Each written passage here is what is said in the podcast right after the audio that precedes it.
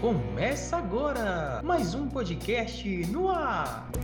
Chega a hora da matemática contada. Matemática contada. Sejam muito bem-vindos.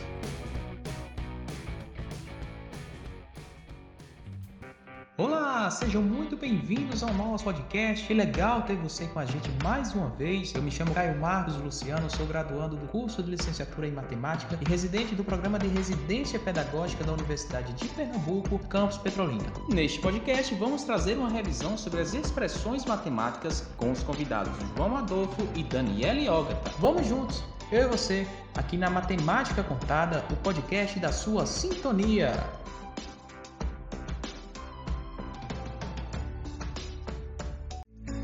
Utilizamos as expressões matemáticas no nosso dia a dia e no podcast de hoje vamos explicar um pouco sobre a sua importância. Por exemplo, para calcular o valor das suas compras no supermercado, saber o troco fornecido, se ele está correto ou não, verificar a correção do seu saldo bancário e dentre outras situações também vivenciadas na disciplina de matemática nos anos escolares. Podemos então classificar as expressões de duas maneiras. Para essa discussão, irei convidar dois colegas, João e a Daniele, para abordar tais expressões. Sejam bem-vindos mais uma vez. Gostaria de convidar primeiramente o João para apresentar a primeira expressão. Vamos lá, João? Olá, Caio. Muito obrigado. Hoje irei falar sobre expressões numéricas, que, como o próprio nome já diz, envolve somente operações com números. E você, Dani, qual a expressão irá apresentar? Olá, Caio.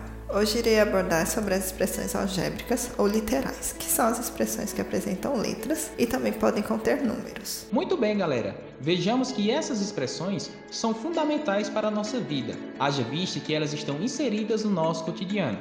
Com isso, irei pedir para a colega Dani falar um pouco sobre as expressões algébricas. Fique à vontade, Dani. Sim, Caio. As expressões algébricas são as expressões matemáticas que utilizam as letras, os números e os símbolos das operações matemáticas, sendo elas adição, subtração, multiplicação e divisão. Operações essas importantes para realizar determinados cálculos. E conforme havia comentado anteriormente, essas expressões também são conhecidas como expressões literais.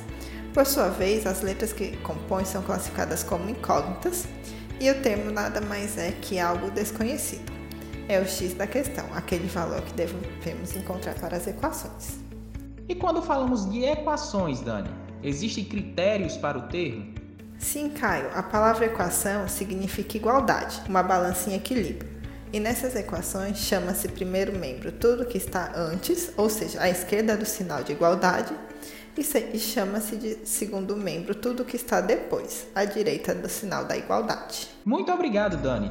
Agora gostaria de chamar o colega João para acrescentar mais ainda as ideias de expressões, falando agora sobre as expressões numéricas. Fique à vontade, João. Bom, então, cara, temos também as expressões numéricas que são formadas pelas operações matemáticas aplicadas a números.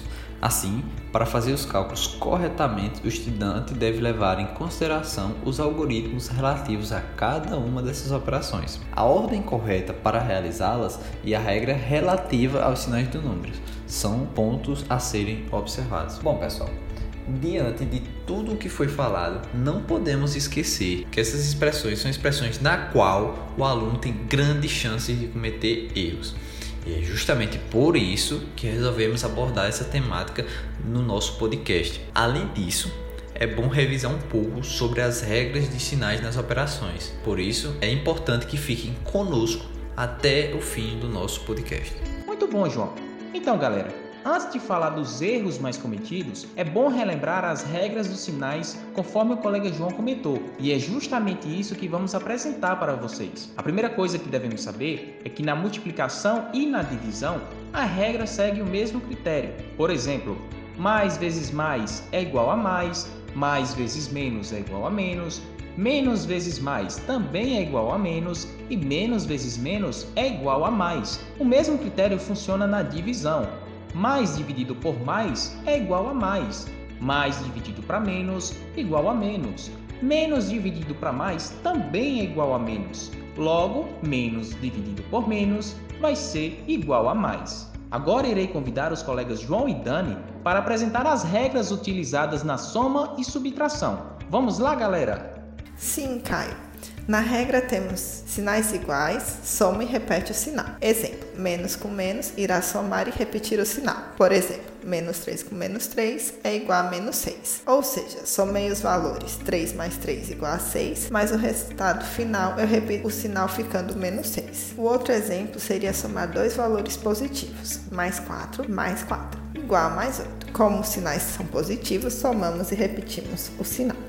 Outro exemplo, Dani, é com os sinais diferentes. Por exemplo, quando temos operações com sinais diferentes, eu irei subtrair e repetir o sinal do maior número dessa operação. Com isso, vamos discutir dois exemplos. O primeiro deles, na operação menos 6 mais 4, vejamos que os sinais são diferentes. Então, a primeira coisa a se pensar é a subtração. Logo após, vamos pensar qual sinal deverá ser adicionado ao resultado. Como o maior algarismo é o 6 e o mesmo se encontra negativo, o resultado será menos 2, ou seja, menos 6 mais 4 igual a menos 2. Uma outra situação seria o seguinte: se na operação tivermos mais 6 menos 4, a primeira coisa a se pensar é a ideia de subtração. Subtraindo os dois valores, o resultado é o número 2. E o próximo passo seria analisar qual sinal seria atribuído ao resultado. Ou seja, dos dois algarismos, o maior dele é o 6. E como ele encontra-se positivo, o resultado dessa operação também é positivo. Mais 6 menos 4 é igual a mais 2. Momento da curiosidade.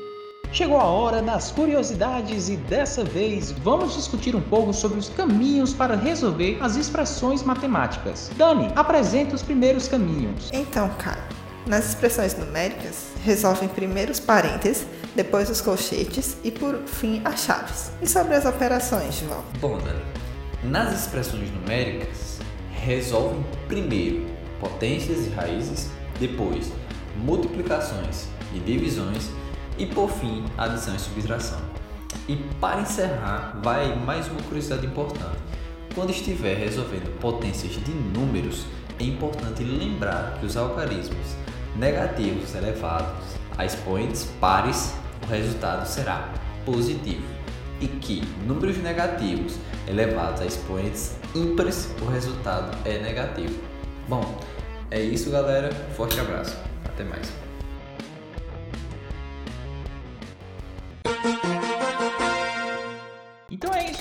Programa chegou ao fim.